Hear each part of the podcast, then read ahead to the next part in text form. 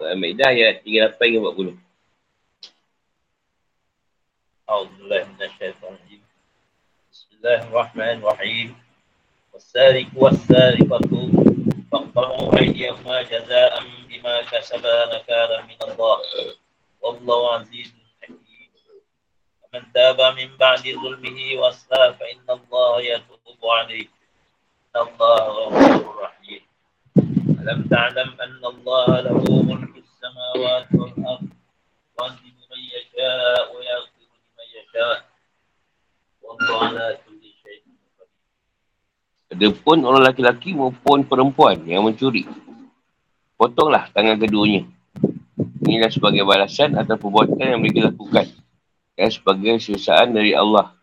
Dan Allah maha perkasa, maha bijaksana. Tapi siapa bertaubat setelah melakukan kejahatan itu dan memperbaiki dirinya. Maka semuanya Allah SWT menerima taubatnya. Tunggu Allah maha pengampun, lagi maha penyayang. Tidakkah kamu tahu bahawa Allah memiliki seluruh kerajaan langit dan bumi? Dia menyiksa siapa yang dikenaki dan mengampuni siapa yang dikenaki. Allah Maha Kuasa atas segala sesuatu. Sudah, dia 80. Kita ambil ni lah sebab turunnya ayat.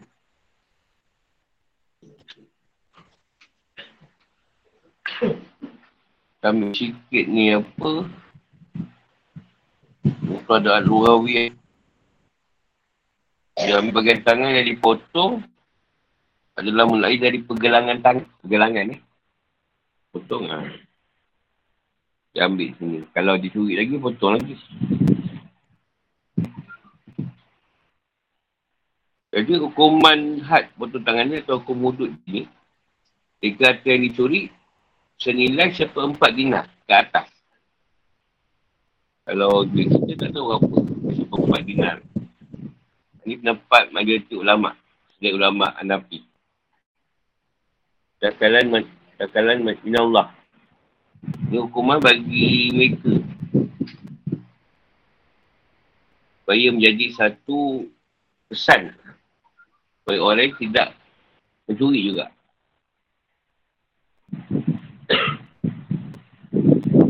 Fa'inna Allah ya Fa'inna Allah Ayatubu alaih Sebenarnya Allah SWT menerima taubatnya. Jadi taubat ni boleh menggugurkan hak Allah SWT. Namun boleh menggugurkan hak Adam. Tetapi As-Sunnah menjelaskan bahawa jika korban pencurian memaafkan. Jika yang, mencuri, yang dicuri tadi, barangnya atau harta bendanya memaafkan dan berikan keampunan pada yang mencuri itu sebelum dia dihukum. Dihukum tu yang dibawa oleh penguasa. maka hukuman pertangan tu boleh gugur.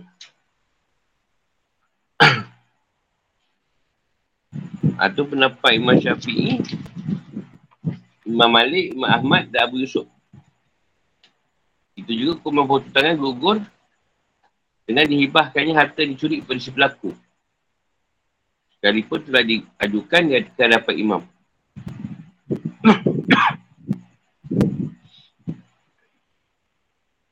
Ha, ni pendapat Imam Abu Hanifah dan Muhammad. Muhammad ni tak tahu Muhammad mana.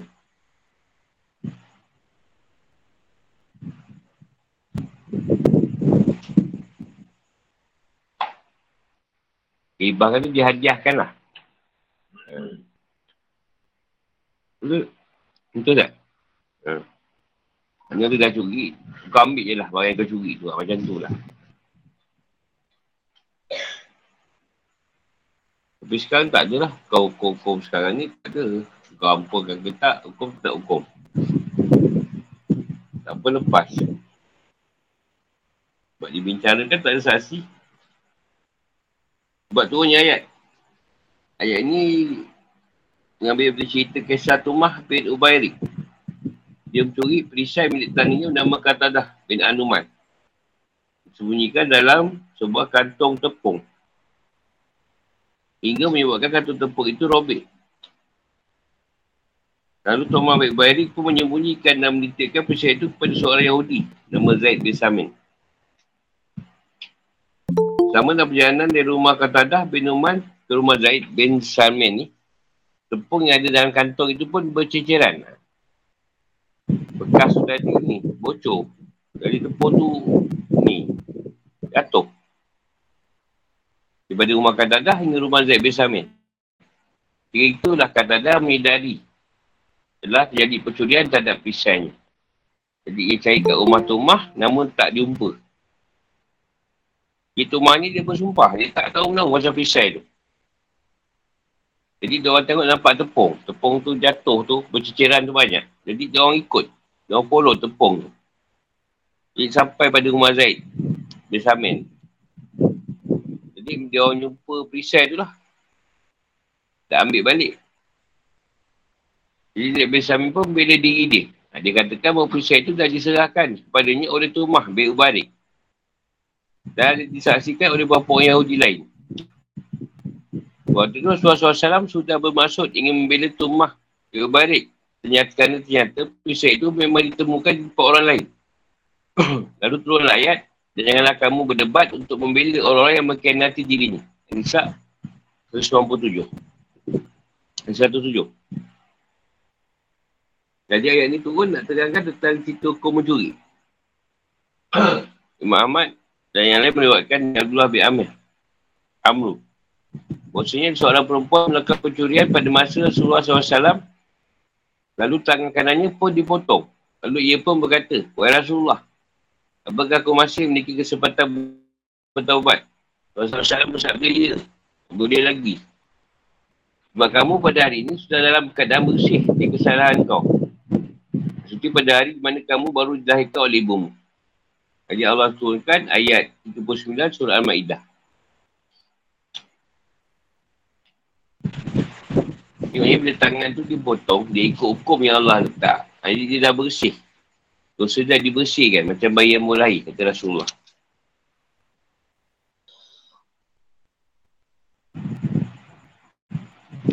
Share dalam ayat. Jadi kita nak menceritakan tentang jenayah mencuri. Dan apa, apa pun berkaitan dengan jenayah ni lah. Orang yang menyamun. Dia panggil akhir abah bandit, mafia, pengacau keamanan. Kalau ikut lama Anafi, kalau curi, pencurian itu besar. Dia panggil syarikah kubra. Ataupun tindakan kriminal pencurian biasa disebut pencurian kecil. Syarikah sugra. Jadi Allah jelaskan hukum bagi orang yang mencuri itu dia atau buat jenayah akhirabah. Dia selalu buat kerosakan di muka bumi. Jadi Allah perintahkan manusia untuk takwa kepadanya sehingga mereka terjauh. Dijauhkan dari keharaman atau benda yang haram dan buat maksiat. Dia SWT jelaskan hukum-hukum bagi orang yang mencuri harta secara diam-diam atau sembunyi-sembunyi. Antara baca hukuman bagi para muharib atau yang orang yang buat jenayah ni tadi atau pergi apa yang mencuri nyamun rosak ni tadi jelaskan adalah potong tangan dan kaki secara silang. Sedangkan kalau mencuri saja potong tangan. Dia masalah ni kecurian tu disebabkan oleh toyol kalau alus ni, ni tak ada hukum ni. Tak tak dapat di ni kan ha, dapat dibuktikan. Eh tak hidup hilang. Dia banyak toyo lah, dia jenis sotong, macam-macam jenis tu. Yang jenis setan curi ni. Orang guna. Tidak ada ni lah. Tak boleh nak ni. Ah, ha, tapi tindakan. Tak silap penjelasan. Jadi tuan dah tetapkan dan dan meletakkan siapa yang mencuri, baik laki-laki ataupun perempuan, yang akan jatuhkan hukuman potong tangan mulai dari pergelangan tangan. Ha, pertama-tama tangan yang dipotong adalah tangan kanan. Kalau curi lagi, dia kaki pula, gigi. Ha, silap. Dari dia pergelangan kaki. Buku lalu ke bawah. Kalau dia curi lagi, dia potong tangan kiri pula. Pergelangan tangan kiri. Kalau dia mencuri lagi, ha, dia potong pergelangan kaki kanan. Kalau dia curi lagi, ada hukum takzir dan dipenjara boleh juga didenda atau dipenjarakan. Itu hukum yang Allah dah letak lah. Diwaikan oleh ada rukun ni bahawa Rasulullah SAW bersabda dan seorang mencuri, maka potonglah tangan jadi kembali mencuri, potong kaki kiri. Eh, potong dia bersilang. Tangan, tangan, tangan kanan, lepas tu kaki kiri, tangan kiri, tangan kiri kanan. Ini pendapat ulama Maliki dan ulama Syafi'i. Tapi setelah itu ulama Anafi dan Hambali mengatakan jika tangan kanan dan kiri pencuri telah dipotong, kalau dicuri lagi, tak ada lagi hukuman potong atas ni. Kalau empat-empat dah potong, tak ada lagi. Mungkin boleh didenda atau dipenjarakan lah. Tak bersanggup sampai semua dipotong. Dan hari ni Quran secara eksplisit ni apa nak sebut? Secara dalam. Saya menjelaskan hukum pencuri perempuan dan menyebutkannya secara tersendiri. Kerana kes pencurian dilakukan oleh perempuan juga banyak terjadi sama laki-laki. Perempuan kalau mencuri lagi dahsyat. Itu orang jenis curi. Step cukup tu. Tak cukup. Ha. Dia hukuman dia sama. Ha, perempuan ke lelaki tu hukuman dia sama. Dah termaktub dalam syariat. Ada sebab perempuan curi belah kasihan tu. Uh, di, di, apa ni, potong kuku je. Tak ada. Tangan potong sekali.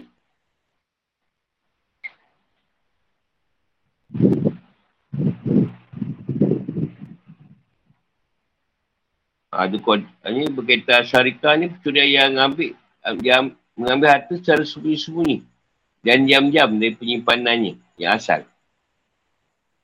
Jadi dua dua jenis. Al-His, Al-His atau penyimpanan ada dua jenis atau dua macam. Ha? Apa ni?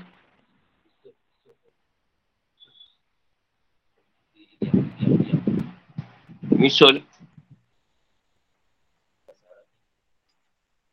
Oh, wow, okay, faham. Cakap apa benda ni? Saya pun tanya juga.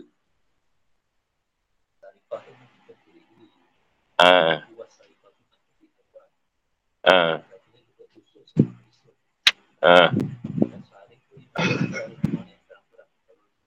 Bunyi-bunyi. Ah. Nama tu penyimpanan yang memang adalah tempat untuk menyimpan dan menjaga. Untuk mahas tempat tu simpan duit. Bukan sepah-sepah. Kedua, penyimpanan melibatkan unsur unsur eksternal. Seperti ada penjaga lah, macam jaga. Pada barang. Macam bank. Ada penjaga dia. Jaga tu ada. Security guard.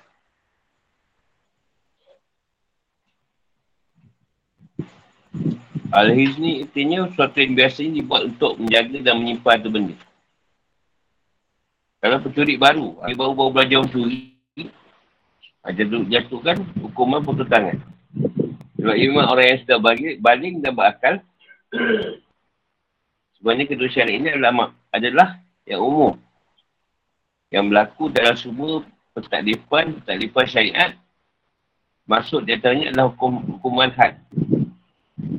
Tak ada beza antara yang pelaku tu berkelompok ataupun seorang tunggal. Seorang diri. Disyaratkan di sana tidak ada unsur subahat. Perkara yang melakukan. Kita mencuri sesuatu dari kerabat marah sendiri. Dia curi keluarga kita punya sendiri. Pencurian seorang tamu dari orang yang menjamunya. Pergi rumah orang tu, dia tetamu. Tapi dia mencuri pula barang orang rumah orang tu. Misalkan disebutkan oleh Ibn Adi dari Ibn Abbas. Halau.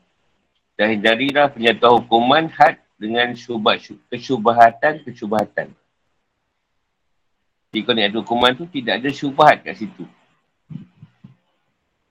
Syubat ni banyaklah maksud dia. Ada sebab asal dengki. Mungkin sebab disengaja letakkan benda tu untuk auto mencuri. Kan saja nak dengki orang tu kan. Saja sengaja letak sibuk. Orang datang rumah. Letak sibuk pun dia, orang tu. Kan nampak ambil lah. Lepas tu kau, dah tu hilang memang dia lah ambil. Ini kita yang menganjurkan.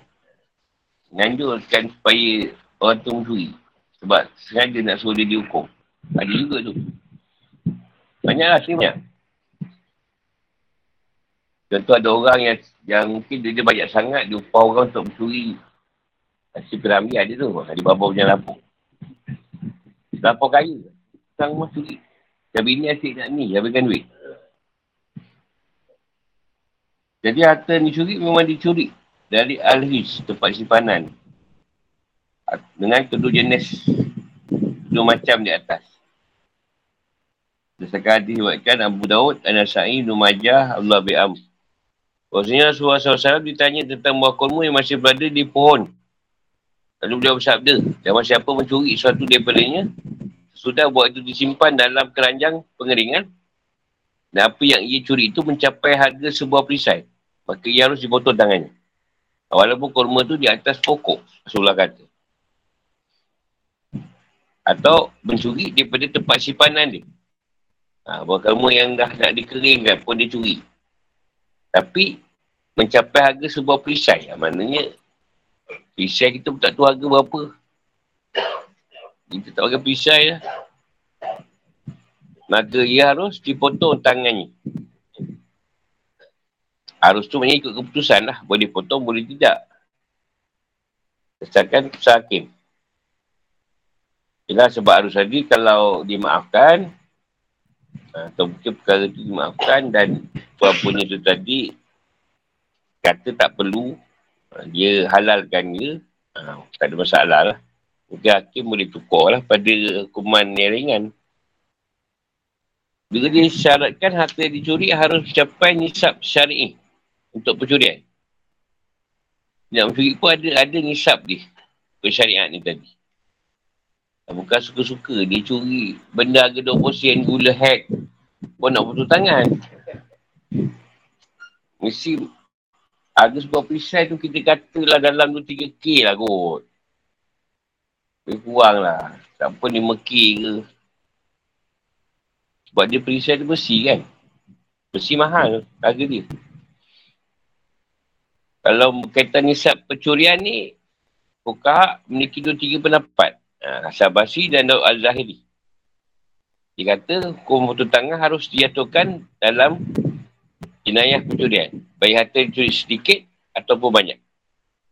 Ini diambil zahir ayat hadis daripada Buhari dan Muslim. Dia Abu Hurairah. Rasulullah Ta'ala melaknat seorang pencuri. Ia mencuri sebutir telur. Ada yang mengatakan kata Al-Ba'idah di sini. Maksudnya ada hem atau tutup kepala.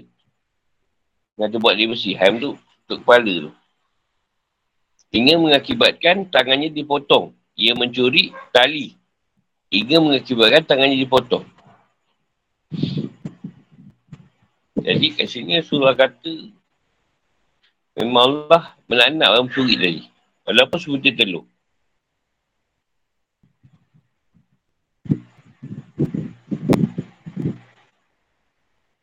Kemudian itu ulama mengatakan curi yang dah dijatuhi hukum potong tangan sudah boleh dijatuhkan hukum potong tangan jika nilai harta yang dicurinya mencapai seperempat dinar oh atau tiga darham ya, di tiga darham ke atas Dirham tu bersamaan dengan RM9. Kalau RM9. RM10 lah. Atas RM30 lah senang.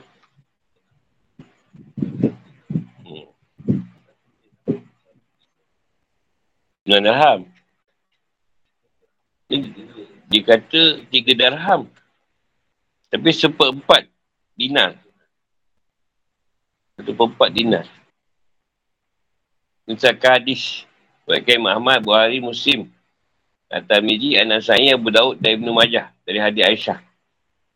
Maksudnya Surah SAW memotong tangan seorang pencuri. Dalam kes jenayah pencurian yang dilakukannya dengan nilai mencapai seperempat dinar ke atas.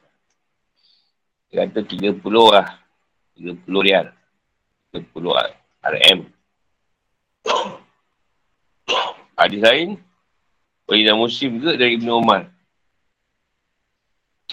Bahasanya Rasulullah SAW menjatuhkan hukuman putus tangan dalam kes jenayah mencuri berupa sebuah perisai seharga tiga dirham. Inilah pendapat keempat kalau Kelapa Rashidin. Dapat ulama Nabi satu dinar atau sepuluh dirham. Jadi kalau nilai tu masih bawah sepuluh dirham, pelaku tu tak boleh dikenakan hukuman putus tangan. Itu pendapat ulama Nabi. Ikut hadis Imam Ahmad dari Abdullah bin Amr. Rasulullah SAW bersabda, tidak ada putus tangan dalam kes pencurian di bawah sepuluh dirham. Seandainya bukan kerana hadis ini daif, adalah daif, memungkinkan untuk mentagih atau mengunggulkan pendapat ulama Hanafi tersebut. Sebagai bentuk langkah berjaga-jaga. Kerana penjatuh hukuman had dihindari dengan adanya unsur subahat. Di samping itu juga nilai harga perisai dalam kes di mana pelakunya jatuhkan hukuman putus tangan oleh Rasulullah SAW masih diperselisihkan. Masih boleh dipertikaikan. Ada yang tak bersih, harga tiga dirham. Ada empat dirham, lima dirham atau bahkan sepuluh dirham. Tapi kalau benda tu banyak, itu yang lebih utama lah. Jadi nak potong tu tak mau ada unsur syubahat lah dalam kes tu. Janganlah orang tu curi benda sikit pun nak dipotong tangan. Macam tu lah. Tindakan mencuri biasa ditetapkan dan dibuktikan dengan dua alat bukti. Iaitu pengakuan daripada si pelaku atau bayinah. Bayinah ni dua orang saksi. Jadi hukuman tu boleh gugur. Kalau ada pengampunan pada si pelaku. Atau dengan pertawabatan. Sebelum perkara ini dilaporkan kepada imam atau hakim. Juga boleh gugur dengan berubahnya status harta yang dicuri menjadi milik si pelaku. Dengan adanya pergibahan atau hadiah dan yang lainnya. Sekalipun perkara ini telah dilaporkan kepada hakim. Ini menurut mazhab Imam Abu Hanifah dan Muhammad.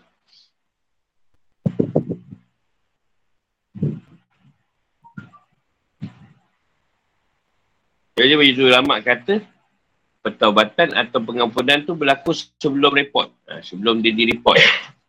Ada yang meletakkan pendapat sebegitu. Ambil daripada hadis At-Tirmizi, Anasaya, Abu Daud dan Ibn Majah. Ibn Abbas. Kadang-kadang Safwan bin Umayyah tidur di masjid berbantang dengan redanya. Tiba-tiba ada seorang pencuri, mencuri redanya, itu dari bawah kepadanya. Bantal lah. Lalu Safwan bin Umayyah pun menangkap dan bawa pencuri itu menghadap Rasulullah SAW. Rasulullah pun perintahkan untuk motor tangan pencuri tersebut. Dengan hal itu, Safwan pun berkata, saya, saya tidak menginginkan seperti ini. Sekarang reda aku itu, aku sedekahkan kepadanya. Rasulullah SAW pun bersabda, kenapa tidak tadi sebelum kamu datang menghadapkannya kepada ku? Rasulullah kata, kenapa kau tak awal-awal cakap? Hukum aku dah jatuhkan, Rasulullah kata. ha, ni yang pendapat daripada itu lama ambil. Jadi kalau nak tu biar awal nak ampunkan. Dengan hukum dah jatuh pun nak ampunkan. Wajib kembalikan harta yang dicuri jika barang tu masih ada. Dan kalau dah digunakan, gantilah dengan nilai barang tu. Itu menurut, menurut ulama syafi'i ulama anafi. Ini mengenai pada hadis suatkan oleh Muhammad atau Mizi, Anasai, Abu Daud, Ibn Majah dan Al-Hakim dari Samurah. Tangan yang menanggung kewajipan mengembalikan apa yang diambil dia. Hingga ia menunaikannya kepada pemiliknya. Kalau nama Hanafi lagi, barang tu kau dah guna, tak wajib ganti dengan nilai harga. Kerana pada mereka, hukuman had dan denda kata rugi tak boleh berkumpul. Dan tak boleh diadukan kedua-duanya secara, secara sekaligus. Dan maksud dia tadi, kalau dah jatuh hukuman, ha, tak boleh dikenakan tanggungan denda ganti rugi. Hukuman dah jatuh, tak perlu diganti lagi. Misalkan Riwayat oleh Anas Sa'id dari Abdul Rahman bin Auf. Maksudnya Rasulullah SAW bersabda, Soal pencuri tidak dikena denda jika hukum had telah ditegakkan terhadap dirinya. Dia tak perlu bayar balik. Balas kena hukum. Tapi hadisnya hadis musal. Ulama Maliki pula ambil jalan tengah. Mengatakan bahawa benda si pencuri adalah orang yang mampu Ketika menjadi hukuman pertuntangan, dia dijatuhi hukuman pertuntangan sekaligus kena denda. Ha, sebagai bentuk nak memberatkan diri dia. Namun kalau jika orang tu tak mampu, tak dikenakan tuntutan untuk ganti nilai barang yang dicuri. Dia kena denda je. Kena ni je, pertuntangan je. Tak perlu bayar balik nilai yang dicuri. Sebagai peringatan pada dirinya. Sebagai bentuk peringanan. Pada dirinya kerana ia memiliki dalih untuk dimaklumi. Kerana keadaannya yang miskin dan berkeperluan.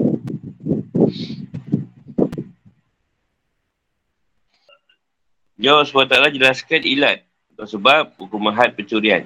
Sungguhnya hukuman peruntangan atas, atas pelaku pencuri, pencurian ini tadi bagi laki-laki dan perempuan adalah balasan atau perbuatan buruk yang dia, yang dia buat. Ini sebagai bentuk perinaan terhadap si pelaku. Supaya dia tak buat lagi perbuatan tadi tu. Atau mencuri. Yang jadi pelajaran, pengajaran bagi orang lain. Hukuman ini meskipun ada nampak ada yang pandangan negatif dan sinis. Tapi hukuman ni lah yang paling bagus dan sesuai untuk mencipta keamanan bagi harta benda dan jiwa masyarakat. Dan Allah lebih tahulah hukuman yang dia letak. Tapi ramai yang pandang sinis lah.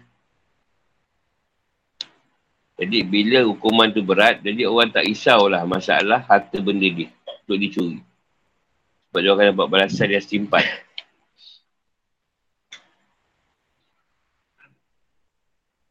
Tindakan mencuri di samping menimbulkan kerugian tidak sedikit juga mengakibatkan seorang jatuh miskin sampai terpaksa berhutang kesana kemari demi menutupi keperluan untuk dirinya dan keluarganya. Saya selalu berharap kalau-kalau yang mencuri tadi dapat ditangkap. Sebab, sebab dia kena curi dah habis semua harta dia. Dia dengan mencuri ni juga boleh mencetuskan kegelisahan, kekhawatiran, kecemasan dan ketakutan. Sehingga dalam daerah ni jadi uara lah. Semua mencuri. Kena curi rumah, kena curi. Lagi nak raya kan. Curi sana, curi sini. Jadi orang risau. Terancam. Tak tenang. Tidur pun tak lena. Tengok je kok pintu kena kena kopak ke. Dan dari segi pencuri tadi bolehlah jadi hal lain. Seperti pembunuhan, pemerkosaan, atau senjata api dan macam-macam lah. Asalnya sebab mencuri. Tapi banyak perkara lain berlaku. Jadi perkara ni banyak mengandungi mudarat lah. Mencuri ni.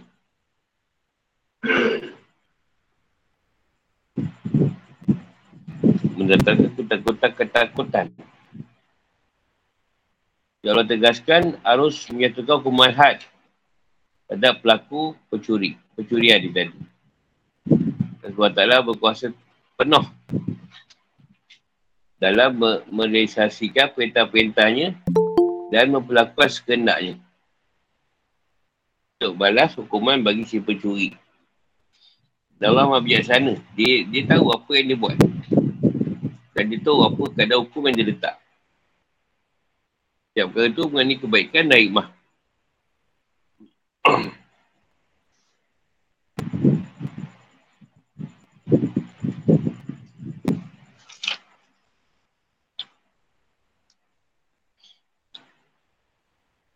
Janganlah kamu sekalian terlalu menganggap remeh kaitan perkara pencurian. Bersikaplah tegas dalam menerapkan hukuman had terhadap mereka. Kerana perkara ini mengandungi kebaikan dalam yang sesungguhnya. Mereka banyak pihak tak suka atau iri dan dikritik oleh orang yang bodoh dan tidak faham. Dan Allah SWT menjelaskan hukuman bagi pelaku pencurian ialah bertaubat yang bertaubat. Mencari perbuatannya dan mengadakan perbaikan terhadap keadaan dirinya dan tingkah lakunya. Dia berubah. Jelaskan bagi yang dah berubah dan bertaubat tadi, hukumnya lain pula. Dan dia sedar benda tu salah dan dia pun kembali pada Allah SWT. Dia tinggalkan buatan mencuri dan dia kembali ke harta benda yang dia curi atau kata ruginya. Dia baiki dirinya serta menyucikannya dengan amal-amal ketakwaan dan kebajikan. Dan perbuatan itu memang benar-benar mengenai yang tulus dan ikhlas dan sungguh-sungguh. Ha, dan tekad yang bulat untuk tidak mengulangi lagi perbuatan. Jadi sungguhnya Allah SWT berkenan menerima pertawatannya sehingga tidak menyiksanya kelak di akhirat. Jadi, siapa yang dah bertawabat dengan sungguh-sungguh tadi, dan Allah terima, Allah tak kasih siksa lagi dia di akhirat. Sebab dia mencuri tadi. Setengah ulama tidak tidak boleh gugur kata dia. Dengan bertaubat tu. Ha, ini menurut ulama. Ambali.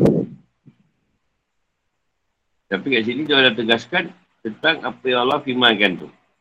Sebab taklah menegaskan keadilan hukuman had sudah tersebut. Hukuman had sudah sesuai dengan hikmah. Semangat, keadilan, rahmat dan kasih sayang. Tidakkah kamu tahu, wahai Rasul dan wahai kamu, setiap orang yang menyampaikan hukum Allah SWT, bahawa sungguhnya Allah SWT adalah sang pemilik. Segala makhluk yang ada di langit dan di bumi. Allah SWT lah yang mengatur dan menguruskannya. Yang memberi keputusan hukum kepadanya. Biar tak ada satu makhluk pun yang yang boleh mengaku keputusannya. Allah SWT lah zat yang maha berbuat tak ada apa yang dikendakinya.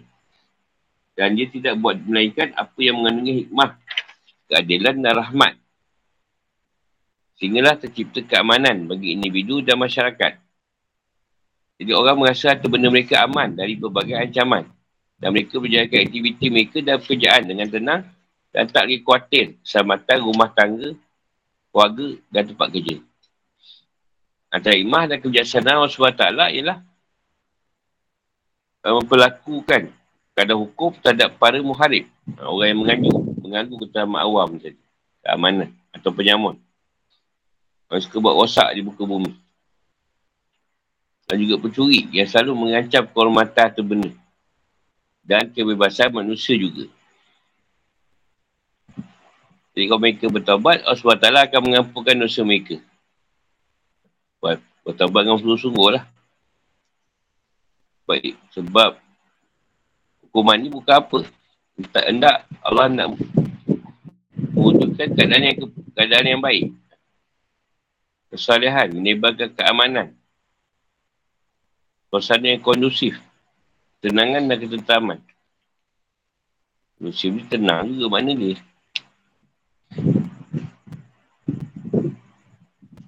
Inilah bentuk ikmah, kebijaksanaan dan keadaan Allah SWT. Bahawa dia menyiksa pada pendosa dan pelaku kemaksiatan. Sebagai tujuan untuk mendidik dan beri pelajaran dan beri kesan pada mereka supaya jangan buat lagi dan nak jaga keamanan makhluk yang lain manusia antara bentuk rahmat dan kasih sayang Allah SWT telah dia menapati orang-orang yang bertaubat dan menggugurkan hukuman dari diri mereka dan dia berkuasa atas segala sesuatu termasuk antaranya mengazab dan merahmati kasih sayang Allah SWT kepada para hamanya jauh lebih besar dibanding kasih sayang mereka kepada diri mereka sendiri. Bahkan di mana kasih sayang seorang ibu kepada anaknya. Kerana itu, hukuman terhadap jenayah al-hirabah dan betul ini sejatinya tidak lainlah demi untuk kebaikan mereka sendiri dan kebaikan saudara-saudara mereka dalam masyarakat. Kerana itu, siapa pun tidak perlu menangisi dan meratapi tangan penusa di botol tersebut atau menaruh belah kasih pada tangan salah satu anggota masyarakat. Kerana anggota tubuh itu adalah anggota tubuh yang sudah rosak dan berbahaya. Yang sepatutnya merosak dan mengganggu bencana. Tak ada kebaikan yang boleh diharap darinya sama keadaan dan jika lakunya tidak ada perubahan ke arah yang lebih baik.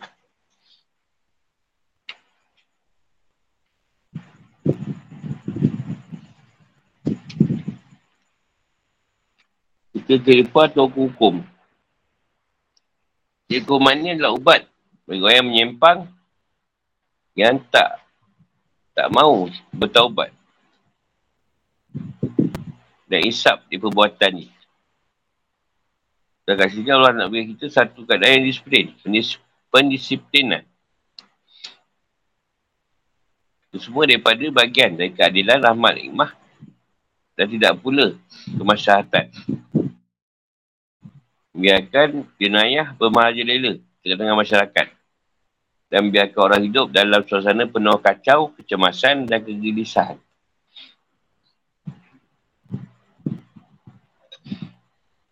Tak baca lah ni. Penting sangat. Negara yang menetapkan hukum-hukum Islam atau pencuri dari Islam. Banyakannya aman dan tenang. Kita boleh tengok paling nak Arab Saudi lah. Dia letak hukum had atau hudud ni. Dia orang takut nak mencuri.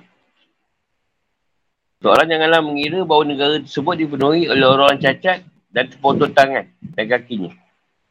Kerana penjatuhan hukum manhad relatif. Relatif dapat sebut. Bukan mudah ia terjadi lah. Jatuh hukuman pun bukanlah terus jatuh hukum. Tengok syarat dia.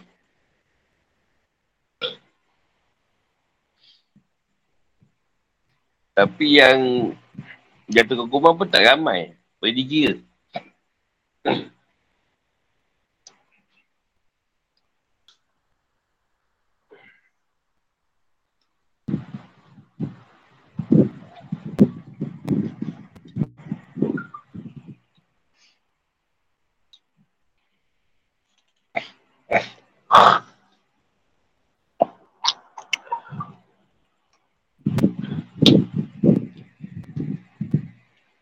Kurang lah negara tu kurang kes. Sekarang tu dua kes je. Kita bercuri ni. Pada bagi tu ni banyak sangat kes lah. Yang mau tangkap je siapa-siapa.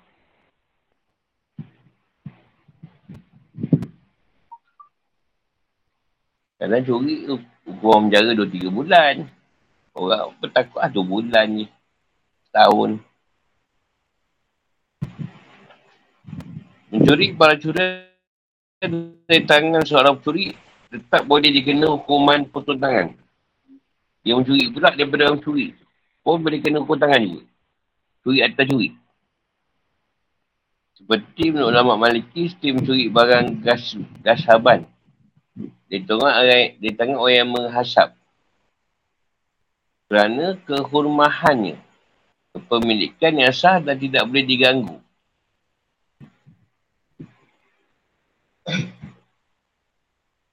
Nak sebut barang, barang gasaban ni apa? Ni. Ini yang sah dan tidak boleh diganggu. Tapi menurut Imam Syafi'i pun putus tangan tidak dijatuhkan kepada orang yang mencuri barang curian. Asalnya sebab benda tu benda yang dicuri. Bukan dia pemilik yang sah. Ha, kalau dapat Imam Syafi'i tak boleh dihukum putus tangan. Banyaklah hitungan dia. Kalau nak hukum ni tadi. Daripada cerita bahan yang dicuri ada empat. Pertama nilainya mencapai nisab pencurian. Kedua, bahan dicuri masuk kategori harta. Boleh dimiliki dan boleh diperjualbelikan. Satu yang tak boleh dimasuk kategori harta dan tidak boleh diperjualbelikan seperti arak dan babi. Itu tak masuk. Hukuman, hukuman tangan tak boleh dijatuhkan berdasarkan kesepakatan. Kecuali pencurian terhadap anak kecil yang berstatus merdeka. Imam Malik dan Ibn Qasim. Ada pendapat tak boleh jatuhkan hukuman tu pada anak kecil yang merdeka. Ini dapat Imam Syafi'i dan Imam Abu Hanifah. Kerana anak kecil berstatus merdeka bukan harta. Oh, dia mencuri. Oh, budak ni jual. Dia curi budak. Tapi ulama maliki sanggah.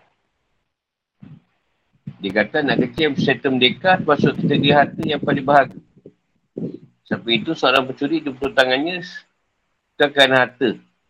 Tapi kan unsur keterikatan hati dan fikiran manusia dengan harta. Sementara keterikatan hati dan fikiran seorang dengan anak yang berserta merdeka jauh lebih besar daripada dengan yang berserta budak. Jika apa yang dicuri termasuk sesuatu yang boleh dimiliki. Namun tak boleh dijual belikan seperti anjing yang diizinkan untuk dipelihara. Dan daging korban. Ada asyap menyebutkan bahawa si pelaku tetap boleh dijatuhkan hukuman had untuk tangan. Itu juga yang mencuri daging korban atau kulitnya. Jika memang nilainya mencapai tiga dirham. Sebentar itu Ibn Qasim mengatakan pencuri anjing tidak dikenakan hukuman potong tangan. Ini pendapat ulama maliki. Oleh kerana itu, pelaku pencurian anjing sekalipun itu adalah anjing terlatih atau anjing untuk penjagaan tidak terkena hukuman had potong tangan. Kerana suara-suara salam melarang memperjualbelikan. Dengan anjing lah. Dia tak kena kita potong tangan. Tapi kalau berkaitan dengan alat-alat malahi. Malahi ni apa ni? Eh, mana dia? Ha. Cara, ha. Biduk dia apa? Maknanya benda tu, ha, benda tu kalau lebih lah seperempat dinar atau lebih, ha, pelaku boleh juga terkena hukuman pertuntangan. Kalau harga dia melebihi lah. Komponen dekat logam emas dan perak yang ada pada wadah itu dia tak share nilainya dalam bentuk logam emas dan perak. Biasa tidak mengenai unsur kerajinan buatan. Jangan tu buatan dia taklah berapa dia sangat elok. Ha, kualiti dia tu kurang. Itu juga halnya dengan salib yang terbuat dari emas atau perak. Ketika tak ada unsur pemilikan si pelaku atas barang yang dicuri. Seperti orang yang mencuri barang yang ia gadaikan atau ia sewa. Saya itu tidak ada unsur syubahat kepemilikan seperti orang yang mencuri dari harta ganimah masa perang atau dari Baitumal. Kerana si pelaku memiliki hak dan bahagian di dalamnya. Menurut Imam Malik, pelaku pencurian dari Baitumal tetap dikenakan hukuman potong tangan. Dasarkan pada umumnya kata mencuri. Keempat, hal yang dicuri itu termasuk dalam sesuatu yang boleh jadi sasaran pencuri. Seperti harta benda dan budak yang masih kecil. Suatu tidak boleh menjadi sasaran aksi pencurian seperti budak yang sudah besar. Tak ada hukuman potong tangan di dalamnya. Banyak juga kita lah termasuk tempat menyimpan dan menjaga harta benda. Ini berwarna macam bank ke, tempat pajak gadai ke. So, Batuman juga dipanggil Al-Hizu, tempat. Tempat penyimpanan harta. Kalau siapa yang mencuri dari harta ganimah. Setelah hak yang ada telah ditentukan dan dibahagikan, ia boleh dikenakan hukum potong tangan. Tapi kalau dia ambil benda tu sebelum dibahagikan, ia juga dikenakan hukum potong tangan. Namun kalau tak sampai melebihi porsi ni apa? porsi. Bahagian sebut lagi dua kali. Lebih bahagian yang menjadi haknya. Ia tidak terkena hukuman potong tangan.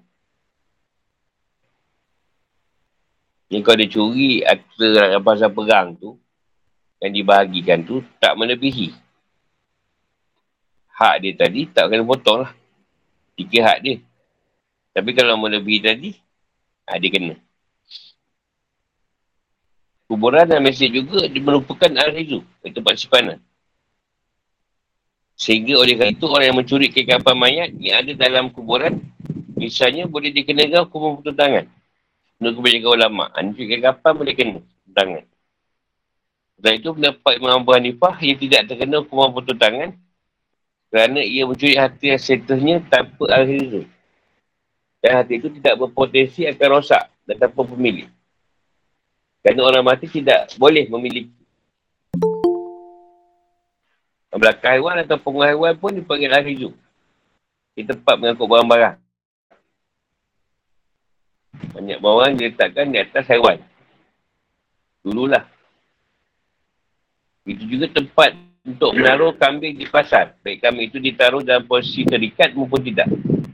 Juga tempat menambatkan atau menderumkan binatang.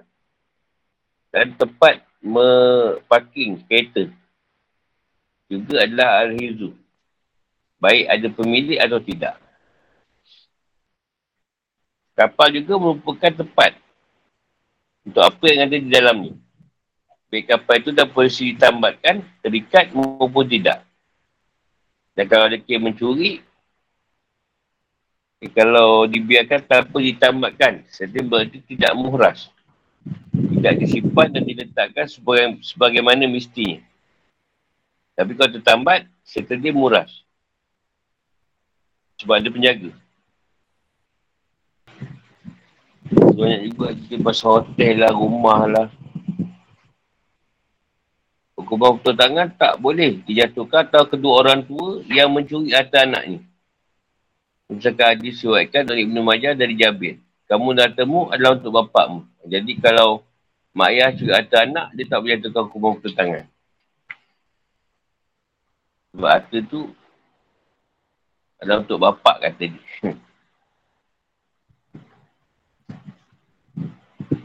Menurut itu ulama, hukuman putus tangan jatuh ke atas anak yang mencuri. Dari harta benda harta kedua orang tuanya kerana di sini anak tidak memiliki syubhat.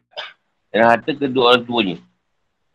Setelah itu menurut ulama Hanafi, Ibn Wahab dan Asyab dari kalangan ulama Maliki mengatakan hukuman putus tangan tidak jatuhkan atas anak yang mencuri. Dari harta kedua orang tuanya kerana lumrah berlaku. Bahawa biasanya seorang anak memiliki semacam kebebasan dan kelonggaran. Ada atur orang tuanya. Imam Malik juga mengatakan hukuman putus tangan juga tidak jatuhkan atas seorang atuk yang mencuri dari harta cucunya. Kerana atuk juga masuk cakupan kata Al-Ab. Ini bapa atau orang tua. Imam Abu Hanifah dan Abu Saur mengatakan hukuman putus tangan tidak jatuhkan atas kerabat mahram. Seperti mak saudara dari jalur bapa atau amah atau mak saudara dari jalur ibu. Kalau Allah. Para perempuan dan para kerabat mahram lain. Sebentar itu Imam Malik dan Imam Syafi'i mengatakan hukum putus tangan tetap berjatuhkan pada mereka. Ini pada kerambat mahram. Pencuri, mus, pencuri musab. Jika musab nilainya mencapai nisab pencurian, dikena hukum putus tangan. Ini dapat Imam Syafi'i, Abu Yusuf, Abu Saud dan Ibn Qasim. Imam Abu Hanifah katakan hukum putus tangan tidak dijatuhkan. Tak ada orang yang mencuri musab. Adapun At-Tarar, pencopet. Imam Malik Al-Awzai dan Imam Syafi'i mengatakan pencopet jatuhkan hukuman potong tangan. Imam Hanifah, Muhammad bin Hassan dan Ishak memberikan klasifikasi berikut. Bila dahamnya diikatkan di bagian luar Al-Qumah, jadi sesuatu yang dikenakan dan difungsikan untuk menyembunyikan sesuatu. Lalu si pencopet memotong Al-Qumah dan mencurinya. Si pencopet tidak dikenal hukuman putus tangan. Sedang jika dahamnya diikat di bahagian dalam Al-Qumah, lalu si pencopet masukkan tangannya dan mencurinya, si pencopet dikenakan hukuman putus tangan. Dia macam beg duit lah. Kalau beg duit tu dah diikat. Macam kita gantung tu tadi. Sekarang dia letak dekat apa? Letak dekat zaman dulu kot. Main apa? Pegang ketiak je. Tak diikat. Sama juga. Ha. Sama juga. Macam ni pencopet tu tarik ragut. Sampai terpotong. Sampai putus lah. Maksudnya kalau yang tu tak kubah putus tangan. Maksud dia. Dia, dia lalu tarik beg tu buat lagi. Tu tak kena. Tapi kalau dia ambil, tang- dia masukkan tangan dalam beg tu, dia ambil duit tu, ah tu kena. Maksud dia. Tapi kalau macam orang ragut, ah, ragut tak kena. Pasal selalunya kadang bukan ada apa dalam beg tu kadang. Ada masa ni tak ada apa beg tu. Kadang beg je. Beg pun RM10 eh. Contohlah, dia mungkin ada cerita dia lah ni. Ha. Ha, kena lah. Kena. Benda dah tutup, ada ikat. Yang ambil ke. Macam tu serut poket lah. Poket ambil, duit kena lah. Ini berkaitan apa ni? Pasukan dalam perjalanan perang. Lalu salah satu yang orang yang melakukan kecurian. Dan di Darul Hab. Imam Malik dan lain mengatakan hukum tetap dilakukan Darul Hab. Dan tak ada perbezaan antara Wahab dan Darul Islam. Maksudnya dalam perjalanan perang. Maksudnya kalau ada askar ke yang mencuri, tetap dia kena hukum hukuman had ni tadi. Dan sebab dia tu menegakkan agama, tak kena. Imam Nifah mengatakan jika ada pasukan melakukan perjalanan ke kawasan Darul Hab dan mereka dipimpin oleh seorang Amir, Amir tidak menegakkan hukuman had dengan pasukannya. Jadi jika ia adalah Imam Mesir, Syam, Iraq atau wilayah-wilayah serupa. Ia menegakkan hukuman had di tengah pasukannya. Ini misalkan ada Junadah bin Abi Umayyah yang baikkan oleh At-Tamili. Tentu tiga kami bersama-sama Bushra bin Altah di lautan. Tuan seorang pencuri unta buktiah bernama Misdar dihadapkan kepadanya. Lalu Bushra bin Altah berkata, Aku mendengar surah sahabat bersabda, Potong tangan tidak diperlakukan di tengah perang. Seadanya bukan kerana sabda Rasulullah SAW, tentu aku akan memotong tangan si pencuri ini. Yang tiga perang tadi, tidak dilakukan hukuman itu tadi. Nama sepakat bahawa jika ada sejumlah orang terlibat bersama-sama dalam suatu asil pencurian, dan seseorang dari mereka mendapatkan hasil curian yang mencapai nisab pencurian, mereka semua jatuhkan hukuman had tangan kalau sampai istisab dia. Semua sama bagian. Dia semua orang kena yang curi tu. Adapun jika yang mencapai nisab adalah keseluruhan hasil curian mereka. Kalau sampai nisab tu lah. Kalau, tak, kalau dia ambil tu tidak mencapai nisab dia, tidak dikenakan. Kalau Imam Nifah dan Imam Syafi'i pendapat, tak ada seorang pun dari mereka dipotong tangannya. Sebab tak sampai nisab apa yang mereka curi tadi. Dan dibahagikan tu tak sampai. Umat Maliki mengatakan jika masing-masing dari mereka sebenarnya mampu untuk bawa barang curian sendiri, tak ada antara mereka yang dijatuhkan hukuman potong tangan. Jika tidak, iaitu untuk mengeluarkan dan membawa pergi barang curian itu. Mereka perlukan bekerjasama. Dan tak boleh lakukan dengan seorang diri saja antara mereka. Ha, ni kalau dia bekerjasama semua, nak merompak, mencuri, ha, semua jatuhkan hukuman potong tangan. Itu pendapat ni lah. Nama Maliki.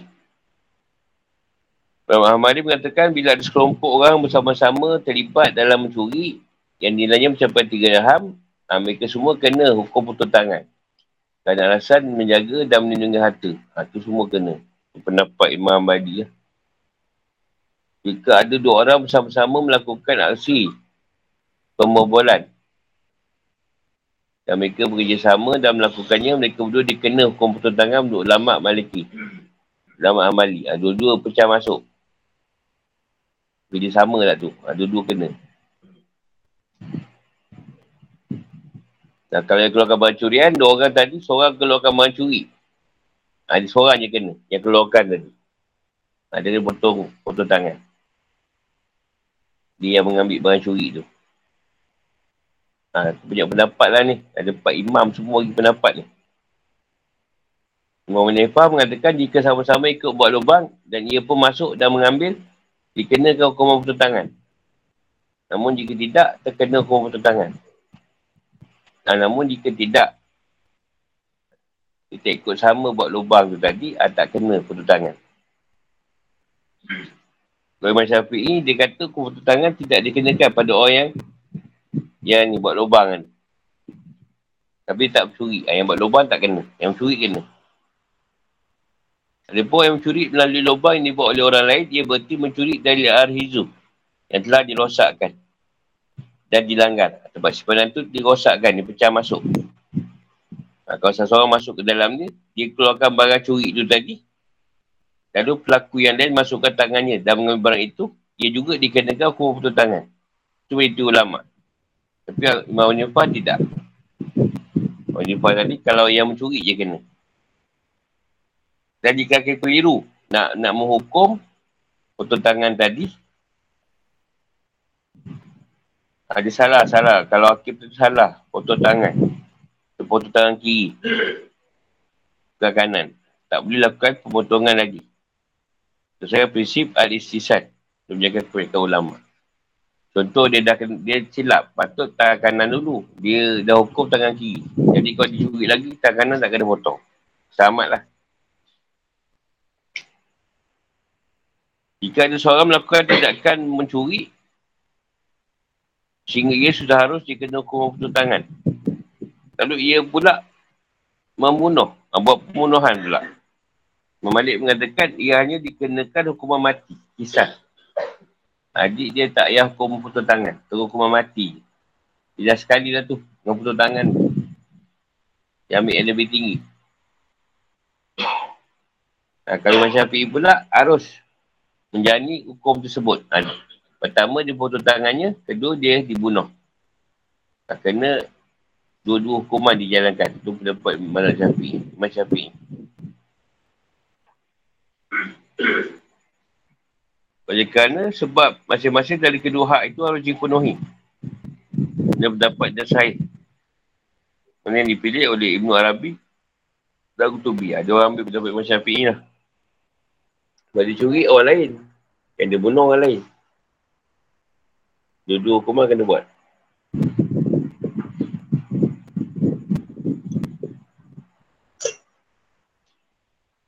Hikmah dibalik penyebutan pencuri laki-laki terlebih dahulu. Lepas tu buat sebab pencuri perempuan. Dan rakyat ini. Sementara dalam ayat zina yang terjadi adalah sebaliknya. Itu disebutkan perempuan yang berzina terlebih dahulu sebelum menyebut laki-laki yang berzina. Hikmahnya bahawa ketertarikan berdata lebih dominan pada diri kaum laki-laki. Sementara syahwat atau kenikmatan birahi lebih dominan pada perempuan. Kerana itu penyebutan lebih dahulu dah hal ini disesuaikan dengan pertimbangan tersebut. Kerana motif yang mendorong kepada tindakan melakukan pencurian pada kaum laki-laki adalah lebih dominan. Orang lelaki lebih suka mencuri. Dia perempuan lebih kepada cerita syawat atau nafsu dia.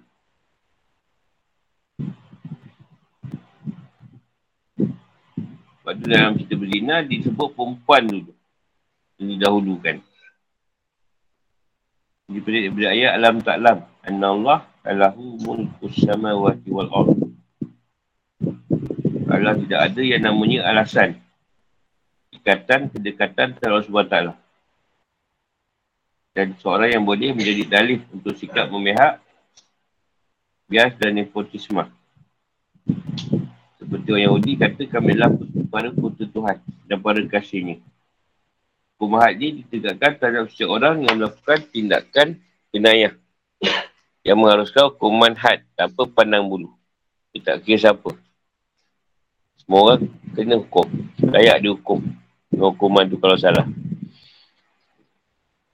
Tema suci ini sudah pernah disebut dalam cerita kesanggahan dan bantahan terhadap apa yang dikatakan oleh kaum Yahudi dan Suan. Panjang curi. Ha? Hanya pendek. Ada apa nak tanya? Ni lain pun tak apa. Hmm.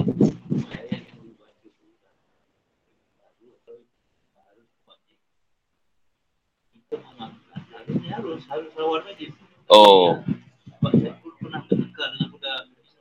Dia kata wajib eh. Hmm.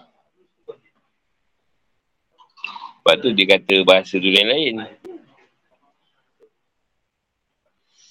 Kalau pendapat saya, hukum tu tak hukum lah. Tapi kita ambil pada cerita kalau dia dah hisap, dah bertaubat. Ha, kita kena ikut lah. Ha. Pada saya, hukum tak hukum. Kena ikut. Tapi kalau kita tengok dia dah berubah, dia apa. Ha, berdasarkan apa yang Allah letak adik, haruslah kita tak hukum dia kan. Ha. Sebab tu saya tak kata harus tadi. Sebab Tuhan sebut kat situ ada perkara. Kalau dalam keadaan tu dia dah bertaubat, takkan dia nak hukum dia lagi. Ha.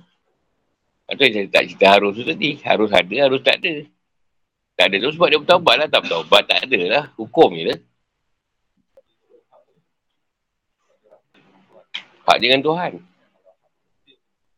Ha, manusia tu lah. Ha, mereka hukum tangan dah ada, tak payahlah pulang balik. Jadi penjelasan syafi'i lah. Kalau dia dah kena hukum tangan, tak payah pulang balik. Ha. ha. Sebab dah diganti dengan tangan dia. Tapi mazhab lain ada yang kata kena bayar juga, kena hukum juga. Ha. Tapi Syafi'i lah senang. Ha?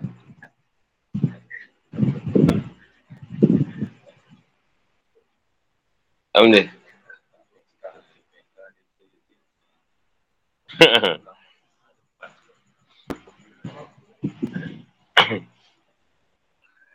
Ini kau Allah buat, ni memang nampak macam keras, kejam. Macam zalim. Tapi, orang akan takut nak buat. Tu je sebenarnya. Jadi, kisah banyak. Hikmah dia bukan satu dua je betul tangan. Satu dua je membunuh. Berina siapa berani nak kena. Sebat. Tapi tengok pula sebelum hukuman tu berlaku. Zina kena ada saksi apa semua. Sebab apa? Allah ada part nak hukum kat sana. Nak melakon kat sana. Ha. Lepas sekarang banyak terlepas lah. Jadi agak-agak dengan kelepasan tu dia bertaubat eh. Tu je. Dapat sunnah dan taubat lah. Tempat juga. Habis kau ikut sahabat-sahabat dulu. Kesan dahsyat. Scammer kita tengok keadaan scammer tu macam mana. Ha. Dia punya Cakap tu lah. Sebab scammer ni dia dia payah nak cari. Ha. Dia lari-lari tau.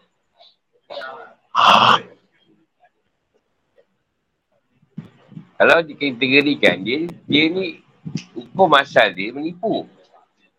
Dia bukan hukum asal dia mencuri. Ha, dia menipu kat situ. Dari penipuan tadi, atas rela hati. Rela hati si pemberi transfer tadi, kan dengan sebab penipuan tu, jadi dia boleh lepas dengan sebab dia kata, kenapa orang ni bank in kan? Kenapa dia pergi transfer? Ha, saya cuma cerita je sekian-sekian-sekian je tadi. Siapa suruh transfer? Jadi kalau kes dia di, di, disebabkan penipuan, menipu. Ha, dia menipu. Dia tak curi. Sebab kita yang rela hati. Kita tipu. Curi. Itu curi. Ha. Dah tak kalau aku Islam, dia dah sebab dia melebihi tak tiga dirham. Melampau tu. Walaupun seorang. Walaupun seorang dia ambil satu sen. Tiga satu sen. Tapi sekarang dia ambil dekat cerita orang. Satu sen lebih. Ini sebab dia mengambil tadi dah melebihi. Melebihi tiga dirham. Dia tak nilai ketiga tu seorang. Dia nilai yang diambil keseluruhan tadi. Curi. Macam bakar dia ambil seorang singgit. Ha, ambil seorang singgit.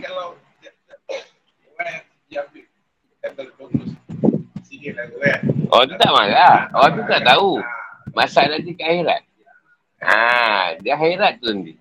Sebab tu masalah hukum dunia kau lepas tak ada masalah. Masalah kat sana. Tu sebelah kanan, kanan kiri takkan dah jatik. Apa ni laki atik tu takkan dah jatik.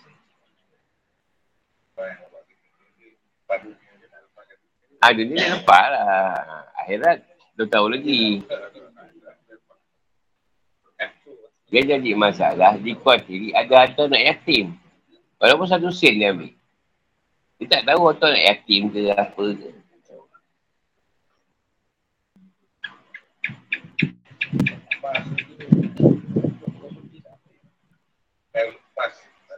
Hmm.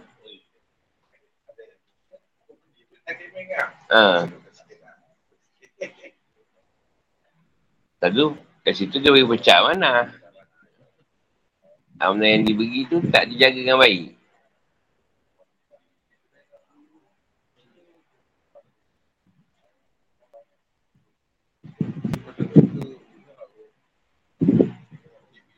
Ha. Ha. Kejap je habis. Dia selalu macam tu. Dunia dia lepas. Dunia lepas. Puasa Puasa Ah.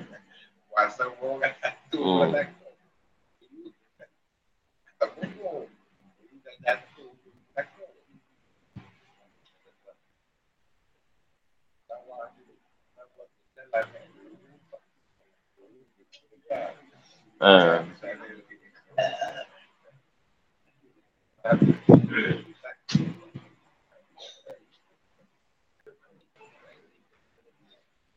Ingat tanya.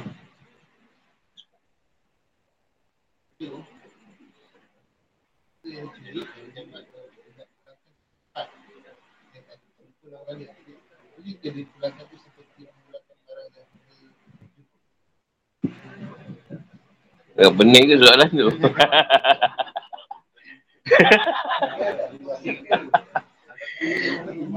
benar ke soalannya?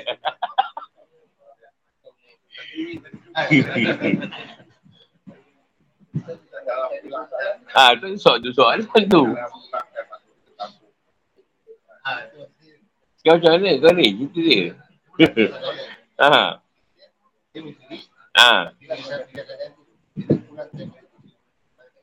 Duit tu je. Ha.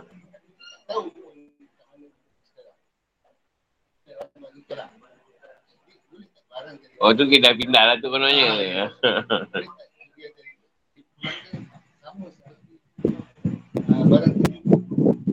Yelah maksudnya kat sini Dekat situ kan banyak cara dalam agama. Contoh kau syarah ke Tak pujuk Tuhan Kita kat mana. Ha, jadi kalau kau jumpa Barang kata kau ambil barang Barang dah tak ada Kau nilai tak fasil lah Barang tu berapa Ya betul kau bayar lah kau jumpa dia Kau tak jumpa tu mungkin kau secara Tuan ke bagi petunjuk lah Kau secara atau bagi petunjuk lah Mungkin sultan kat masjid ke Bantuan anak yatim ke Ha, itu tak jumpa orang dia. Ha.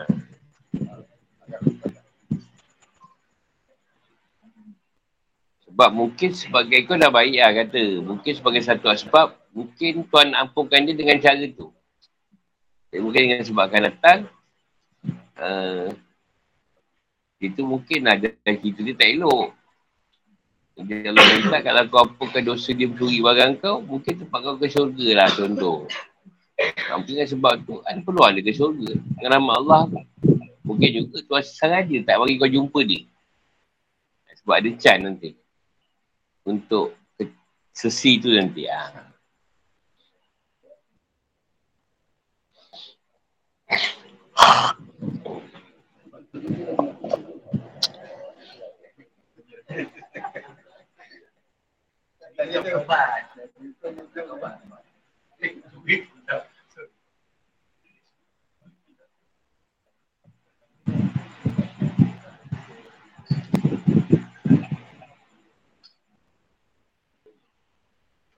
Tentu kau kau memancing di tempat yang dilarang.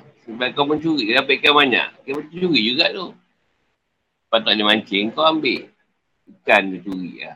Kau pula dah makan ikan tu. Tapi tiba kau dah insap. Dia dah nak pulang balik ikan.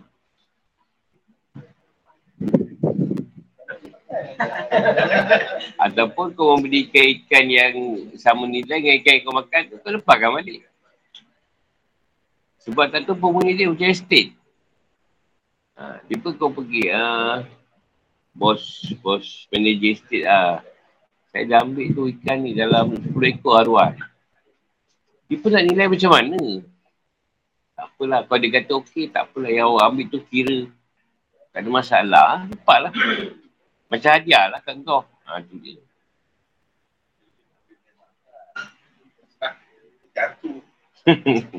Ikan tu memang mana pun ada. Karuan ke geli ke puyu ke. Kau nak buat macam mana? Ha, Tarapia tu mungkin ada harga lain lah.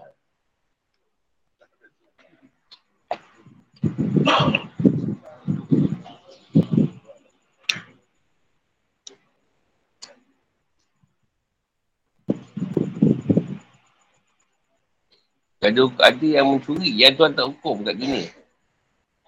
Apa? Curi apa? Nampak? lain, ma- macam ni. Curi. Curi. Curi pasal ke hati ni? Hati lah. Ha.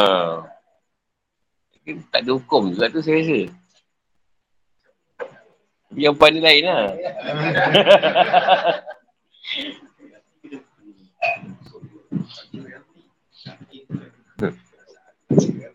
Tu ilmu macam mana?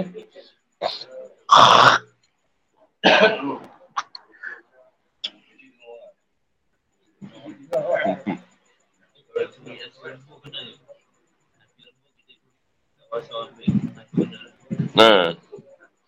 Dia juga. Curi ilmu ni Nak kata curi macam mana eh? Nak mendengar tu tak curi saya rasa. Curi-curi dengar. Tak juga kita dah. Tak suka susah nak curi ilmu ni susah. Meniru ada. Yang ambil ilmu tu dia tiru barang orang. Tapi kena hukum juga lah. Macam Huawei ambil cerita Apple eh. Samsung kan kena. Faham lah. Bayar-bayar. Ha, dia ambil hak kita. Kena. Kat dunia dah kena.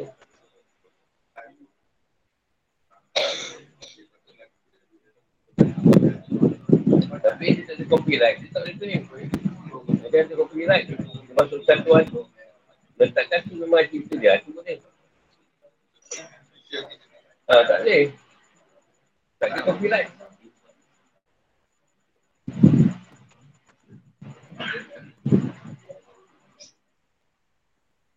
Macam siapa siapa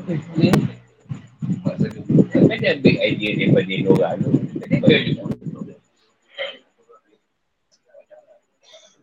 Ha. Sebab dia ambil kita idea kan. Ha. Idea kawan dia dua orang. Ada. Tak boleh nak ni. Ha. Kontak kita kena.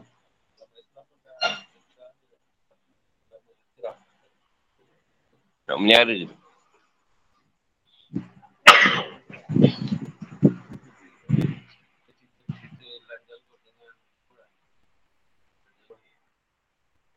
Ha, apa cerita ni? Saya tak tahu.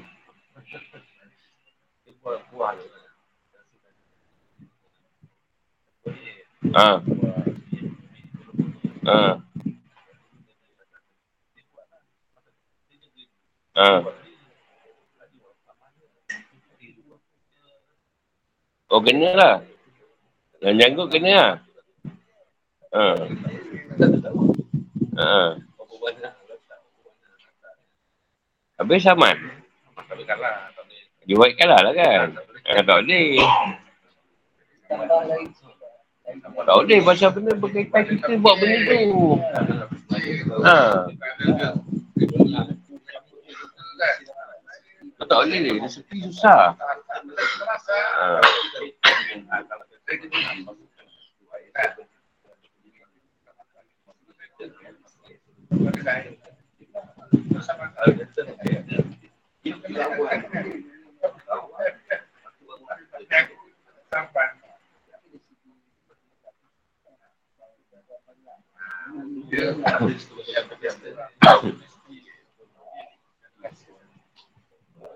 Tak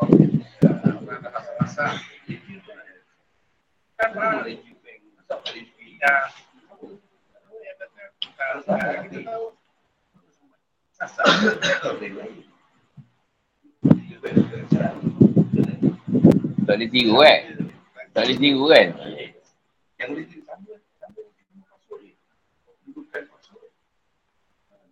Login. Ha.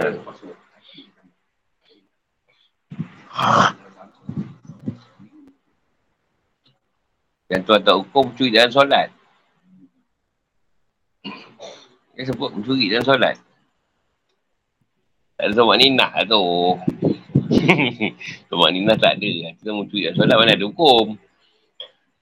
Mana ada hukum daripada apa-apa. Dia tak diberi je buat macam tu.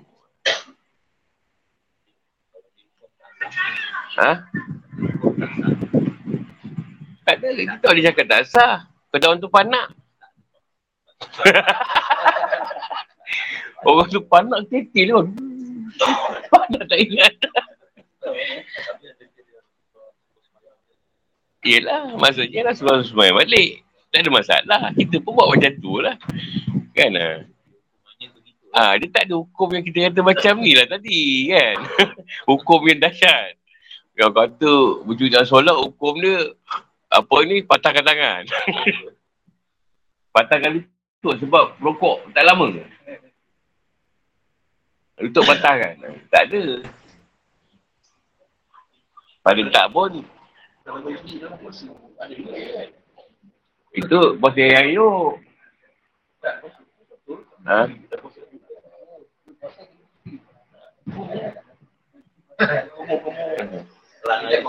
Tapi saya saya ada ambil cerita ada ada usaha cerita untuk dalam puasa ni dia ambil cerita puasa tapi tak semayang. Ha, dia puasa tapi tak semayang, tak berzakat.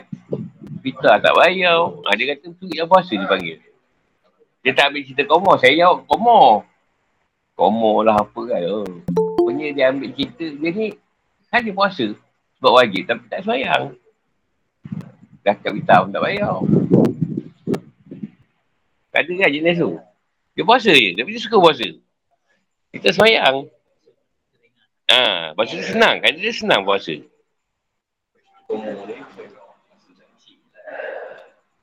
Ha, budak kecil je. Sekarang kita tak ada lah. tak sanggup. Tak sanggup nak menipu. Baik buka terus. Tapi kalau sudah sebut tu, mencuri dalam solat tu, dia kata semayang cincai. Semayang cincai. Itu orang mencuri solat. Cincai pun cai semayang dia. Uduk pun tak apa nak betul.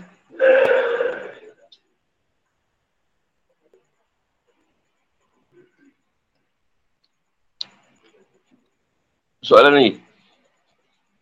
Wah.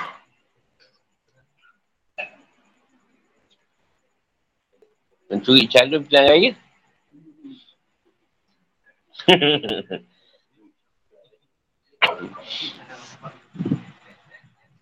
Mencuri undi.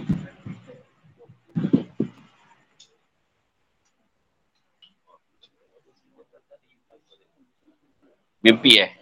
Ha, kita tengok esok lah. Malam esok. Tak, kita tahu satu alamat tadi. Nyata tak, kita tengok keputusan. Ha. Sebab lama dia satu lagi terbalik. Alamat yang terbalik. Dia nak tengok esok. Aku dapat yang terbalik ke atau yang sebenar. Contohlah saya mimpi orang mati. Sebenarnya bukannya dia nak mati. Dia umur panjang lagi. Contohlah. Ha.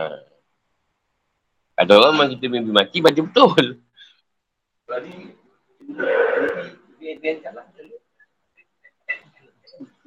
Sama macam sama je dengan Duk Akun.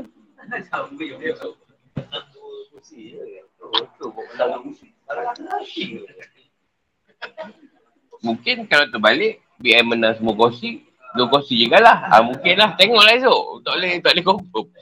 Mana esok lah kita tengok keputusan ni. Jadi, esok siang pilihlah contoh anda. Mana yang anda rasa terbaik. Ha? Ha, tengok dulu, tengok dulu. Siapa calonnya?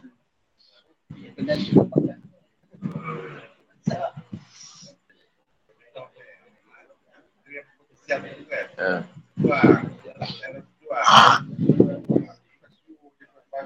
Hmm. Ni kopi pejuang ni tak ada kaitan dengan parti eh. ha, jangan eh, ada kopi pejuang yang ada kaitan. Ni bukan kaitan dengan parti. Rumah kau undi kat mana? Oh. Sama Ustaz lain ni lah. Oh, baik aja. Lancar, eh orang saja tak balik kampung kan? Tak balik kampung kan undi?